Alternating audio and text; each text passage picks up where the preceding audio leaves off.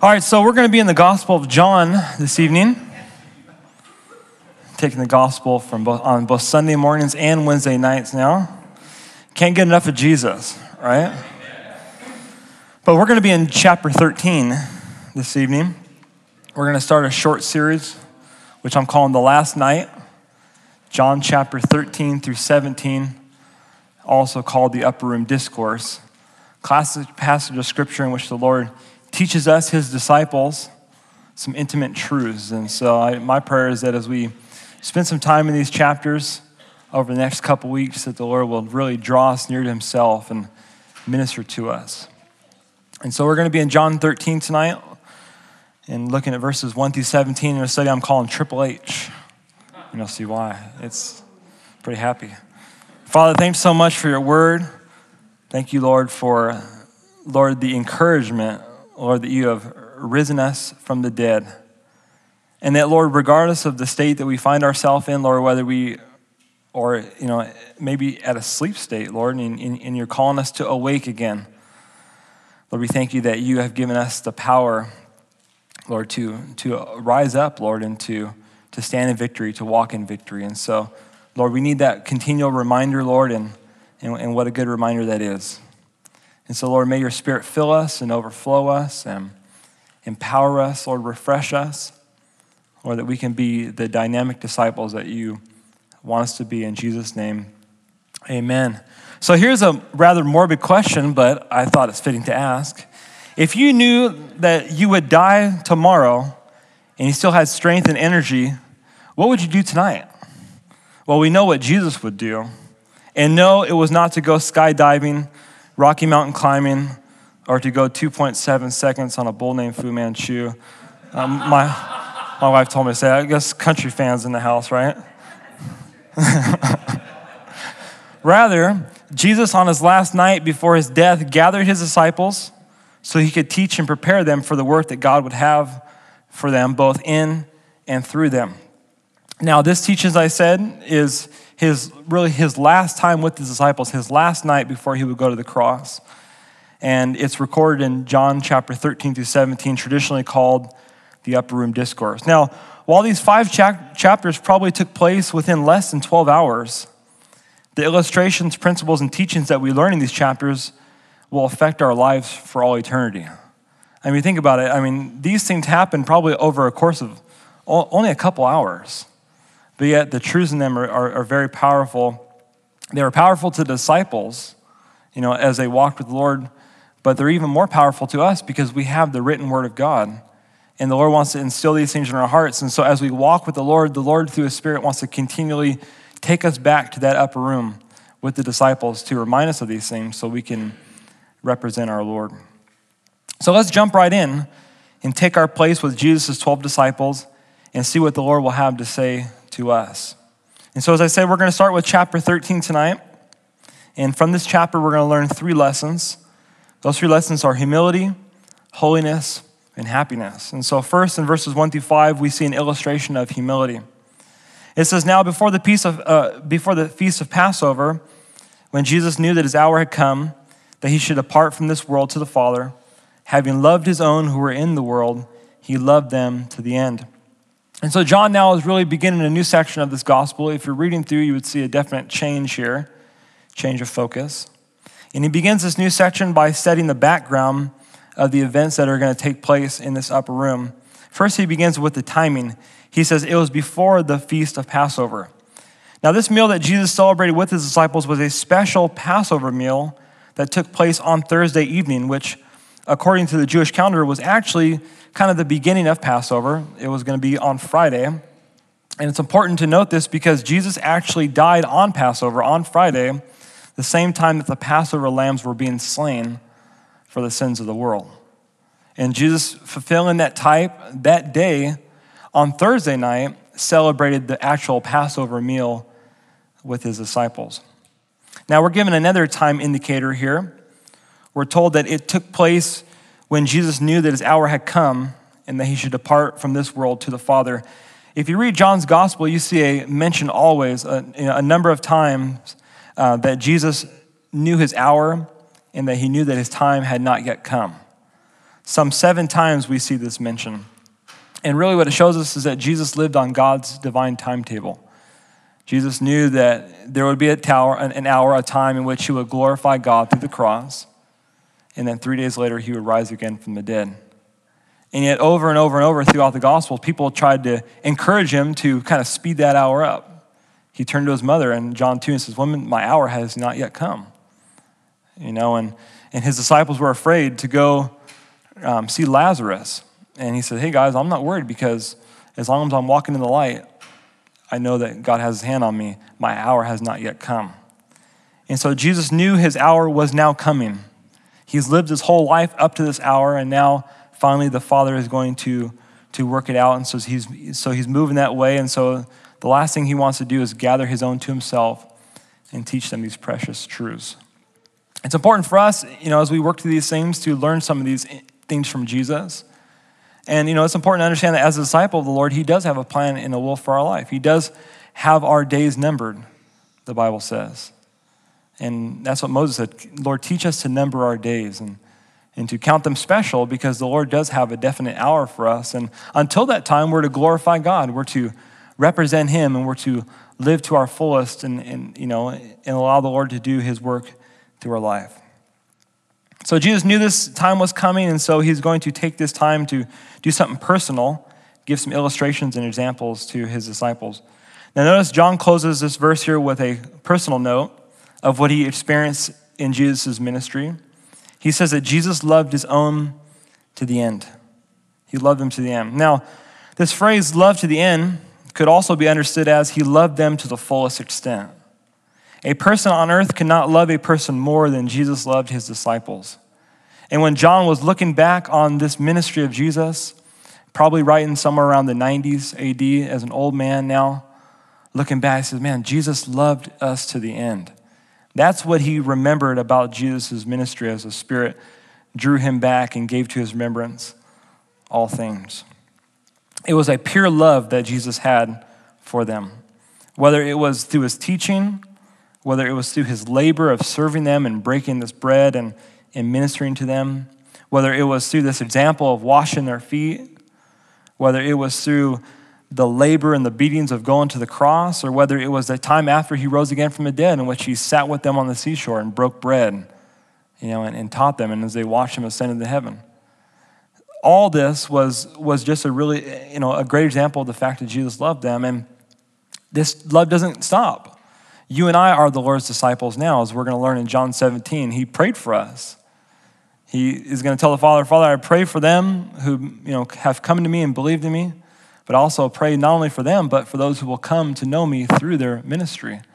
And so you and I, we're in this group, and the Lord continues to love us to the end. And I like that. Because a lot of times we can find ourselves in the disciples' shoes. You know, oftentimes we put ourselves in Jesus' shoes. Well, we should really put ourselves in disciples' shoes because that's who we are. Sometimes we speak out of turn. We do things that, you know, that jump the Lord, you know, jump the gun kind of thing, as Peter did often. We mess up, we make mistakes, we're prideful, we're arrogant, we need correcting. But yet, through all this, the Lord never gives us on, you know, give up on us. He, he always loves us, and he'll, he'll love us to the end. So the good news is, the, the, you know, the Lord is the same yesterday, today, and forever. Despite our weaknesses, He remains the same. Verse two. And the supper being ended, the devil having already put it into the heart of Judas Iscariot, Simon's son, to betray him. So, another important piece of information John gives us before he gets into this actual illustration is he points out that Judas has already given his heart over to the deception and temptation of Satan. Satan has fired these fiery darts at Judas but he had no shield of faith, as we're, as we're going to learn as the other disciples. And so, because of that, he, he gave in. He wasn't a believer, he wasn't clean as the other disciples were. Some believe maybe Satan was, was there during this time, but you know, all we're told here is that Judas gave himself over to these things. We're going to talk more about Judas next week because he's, you know, he's really interesting as far as someone who can spend three and a half years with Jesus and yet go out two by two and see the Lord do all these amazing miracles, but yet in the end not believe, and yet have his heart deceived by Satan to um, turn away from the Lord. But it's important that John points this out here because Judas is going to be one of the people that Jesus washes their feet. He's going to be one of these guys that Jesus actually washes his feet. And so it really illustrates the humility of Jesus. It's like taking the example of Jesus as a diamond and putting it against a black cloth. I mean, it stands out even more. Because it's going to show us that, yes, we're to walk in humility towards believers, but sometimes we have to walk in humility towards unbelievers. And that's where sometimes it gets difficult, right? As we walk in humility towards unbelievers. But Jesus did even that. Judas was there, and Jesus loved him to the end, and, and he was able to minister to him. Verse 3 Jesus, knowing that the Father had given all things into his hands, and that he had come from God and was going to God. John uses this phrase not to tell us that Jesus just now figured out who he was. No, he tells us this to remind us of who Jesus was. He's going to say, okay, you're going to read verses 4 and 5, but before you read verses 4 and 5, you need to understand that Jesus was doing this in full knowledge of, of exactly who he was the King of Kings and Lord of Lords, God of very God, the one who spoke the universe into existence. John spent his whole first chapter of, of his gospel saying how God created all things through Jesus, and now he's going to tell us that Jesus was willing to humble himself here and do this act of washing his disciples' feet. Verse 4 He rose from supper, laid aside his garments, took a towel, and girded himself. After that, he poured water into a basin and began to wash the disciples' feet and to wipe them with the towel with which he was girded. Now, as most of you uh, have heard and can even imagine, um, you know, this was the job of the lowest servant. You know, we, you know, we all know this. And there was no lowest servant there at this time. This was a special meal set apart for Jesus and his disciples. And so there was no lowly servant there, there was only Jesus and them. Jesus coming in realized that nobody had washed their feet. And so he's going to use this as an opportunity to illustrate his love for them, but also illustrate how they're to walk as his disciples. Now, no doubt everybody's attention was on Jesus during this feast, right? You know, he's the Lord, he's sitting at the head of the table there. And all of a sudden, the Lord gets up, and all their disciples, their eyes get up, you know, and they follow Jesus over as he arises. He lays aside his garments, and they're kind of watching. Okay, he's laying aside his garments. That's interesting. Now he's taking a towel and he's girded himself. Oh, this is getting even more interesting now. And, and, and the way John kind of lines it out, it's, it's actually as if they're kind of just watching him studying, like, what is he doing? He takes this pitcher of water in this basin and he begins to pour it And then he goes around and begins to wash the disciples' feet and to wipe them with the towel in which he was girded. Now, as we're going to see, this is going to blow the disciples' minds. This was the job of the lowest servant, and the Lord is going to take this opportunity to illustrate to them how they're to walk in, in the church age. You see, the disciples up to this point had been arguing who would be the greatest in the kingdom. Lord, am I going to be at your right hand? Am I going to be the greatest in your kingdom? So, really, what's it going to be like for me to be next to you in your kingdom, being the greatest? And the Lord, knowing all that, is preparing them for the church age in which you're going to go into all the world and preach the gospel and represent Him. And the way they were to represent Him was to be a humble servant, serving others, laying down their lives for others. Now, this is how the Lord demonstrates his, his true greatness. Now, we're going to see the instructions on this in verses 13 through 17. But for now, you can just imagine the disciples' awe as he did this. Now, you can also imagine heaven's awe as they saw the Lord actually fulfill this. You see, this was an illustration of the Lord's life in general, because Jesus himself, as we know, is the second person of the Trinity, God of very God. And this illustration here actually represents what he did in becoming a man. Paul says that in Philippians 2 5 to 8. We studied it in our studies in Philippians, but I'll read it again. Paul said, Let this mind be in you, which was also in Christ Jesus, who, being in the form of God, did not consider it robbery to be equal with God, but he made himself of no reputation, taking the form of a bondservant, and coming in the likeness of men and being found in the appearance of a man, he humbled himself and became obedient to the point of death, even the death of the cross.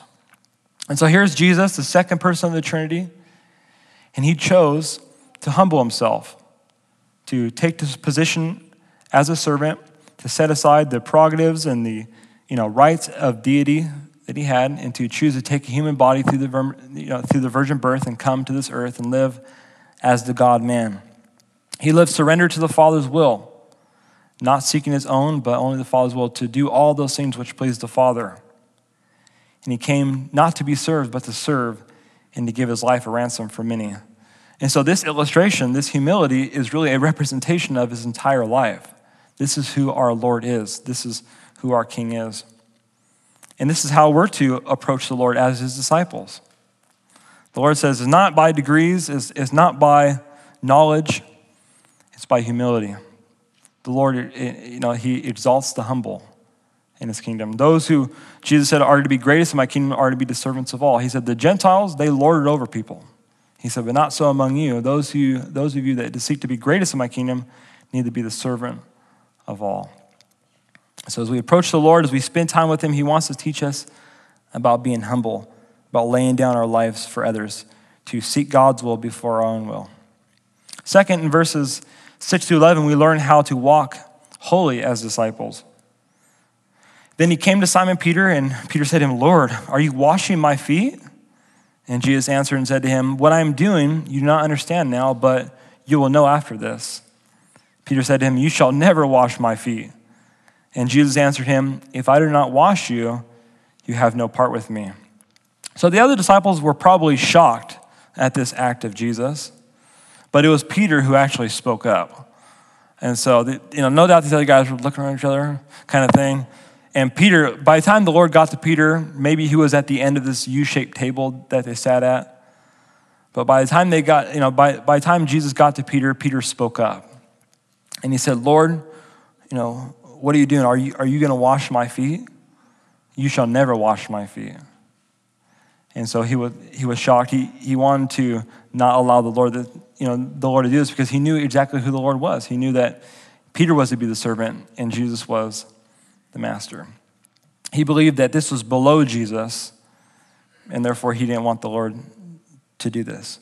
Now, notice how Jesus responded. He said that if Peter didn't allow him to do this, he would have no part with him. And so Jesus is the master teacher. And I believe that he took this time now to illustrate another concept, another truth from this passage. He began with humility, teaching them about being servants, now he's moving into talking about sanctification and, and holiness.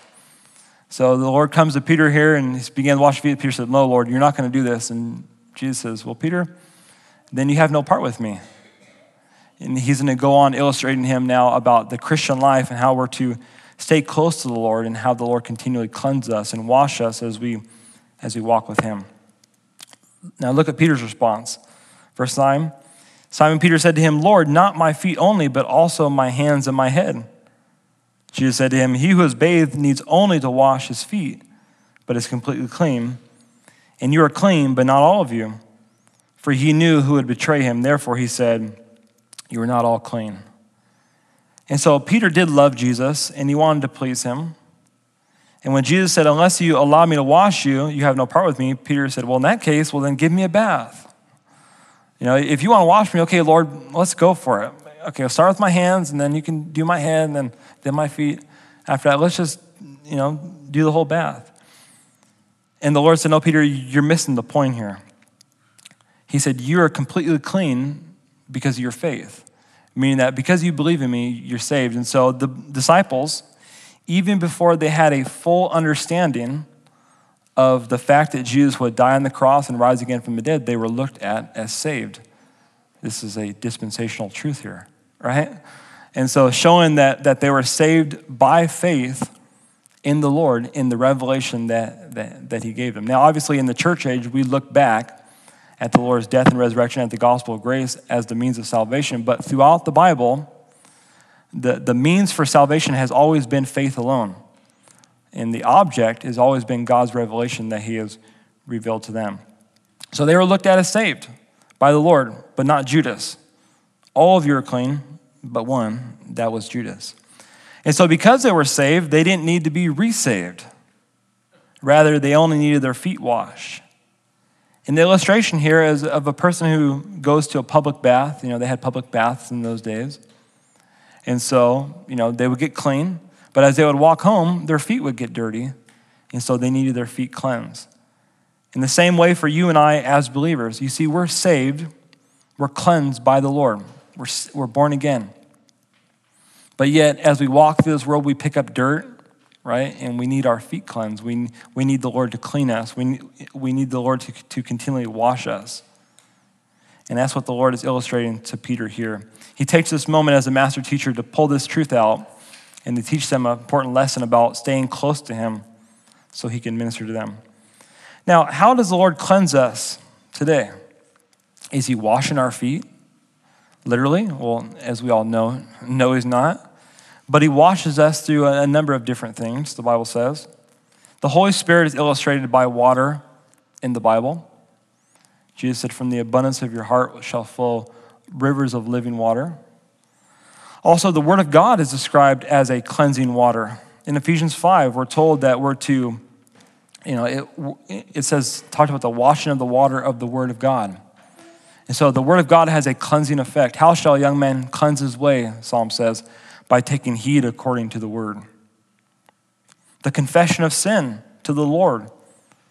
In 1 John 1 9, talks about cleansing. He says, If we confess our sins, God is faithful and just to forgive us our sins and to cleanse us from all unrighteousness. So, which one is it? Well, I believe it's all of them as the Lord does this work in our life as disciples.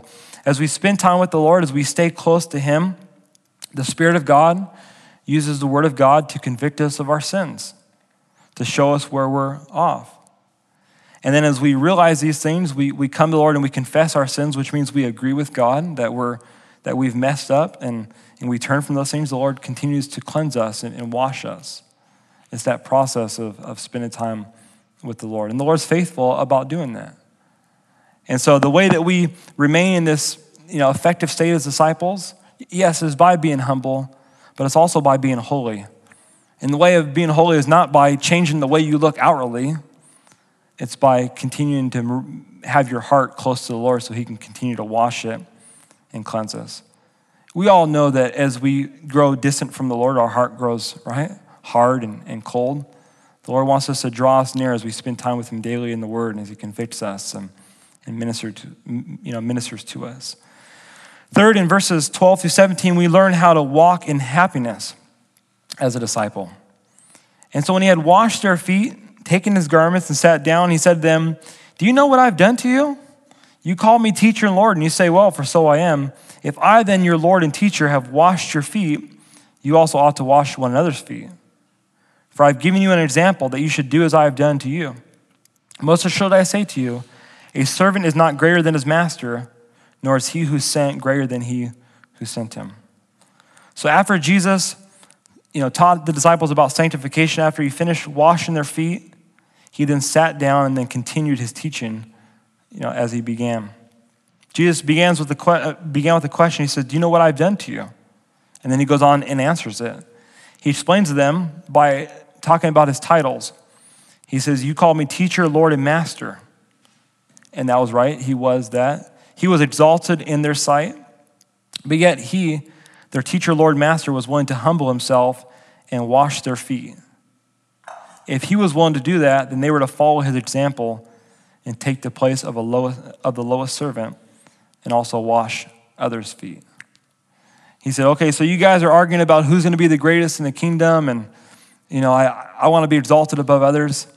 He said, Well, who's the most exalted person you know? Me, your king, your Lord, master, and teacher. Well, look what I have done to you. If I have done this to you, well, then you also ought to do this to others. Those who want to be the greatest in the kingdom must be the servant of all. This is the truth that would follow them throughout the church age, that would make them the men of God that they would be. You know, those who criticize the church about saying, oh, all the church wants, all the church wants is money. All they want to do is build a religion so they can exalt themselves above people. I look at those people and say, you never really read the New Testament, huh? you never really read the Bible very much. I mean, you know, because they followed Jesus' example as they lived this life of, of sacrifice, of, of humility as they poured out their lives for others. Jesus gave them this example and they were to follow it. Verse 17, it's a precious verse here. If you know these things, blessed are you if you do them. Knowing them is one thing, it's important to know them. We're studying it. But it's another thing to actually do it. And Jesus says, Blessed are you if you do these things. Now, the word blessed, as most of you probably know, means happy. Oh, how happy. I believe that the Lord is teaching us here that we can have joy and satisfaction and follow in his example of living a humble life submitted to him and his Father's will. You know, the world is looking for happiness or looking for satisfaction. And the Lord said it's real simple it's by living humbly. Our flesh thinks, no way, it's by being exalted. That's how I'm going to be happy. And the Lord says, no, it's by living humbly. And it's the same truth he illustrated in, in the Sermon on the Mount, another discourse he taught. Blessed are the poor in spirit. Blessed are those who mourn. Blessed are those who hunger and thirst for righteousness. Oh, how happy, oh, how happy. Happy is the one who follows these teachings of the Lord. Blessed is that man. Not only will we live a happy life, content life, but yet we'll also be blessed in the end. One day we're going to stand in front of the Lord's reward seat and we will be exalted in front of the Lord. Now, I want to close with one last verse from the Apostle Peter. Peter was the one who objected to the Lord washing his feet. But later in his life, he realized exactly what the Lord taught him because he wanted to live it out and then pass that on to others. Here's what Peter said in 1 Peter 5 5 through 6. Yes, all of you be submissive to one another and be clothed with humility. For God resists the proud but gives grace to the humble. Therefore, humble yourselves under the mighty hand of God that, you may, that he may exalt you in due time. So here is Peter, right? Lord, you're never going to wash my feet. You're too good for that. Well, at the end of Peter's life, as he wrote to the believers, he says, Hey guys, look back at what Jesus did. Be clothed with humility as he remembers the Lord here from this night, wrapping himself in this towel and going around and serving others. And then he gives the truth. Blessed are those who follow these things. God resists the proud, but he gives grace to the humble, and he will exalt those in due time.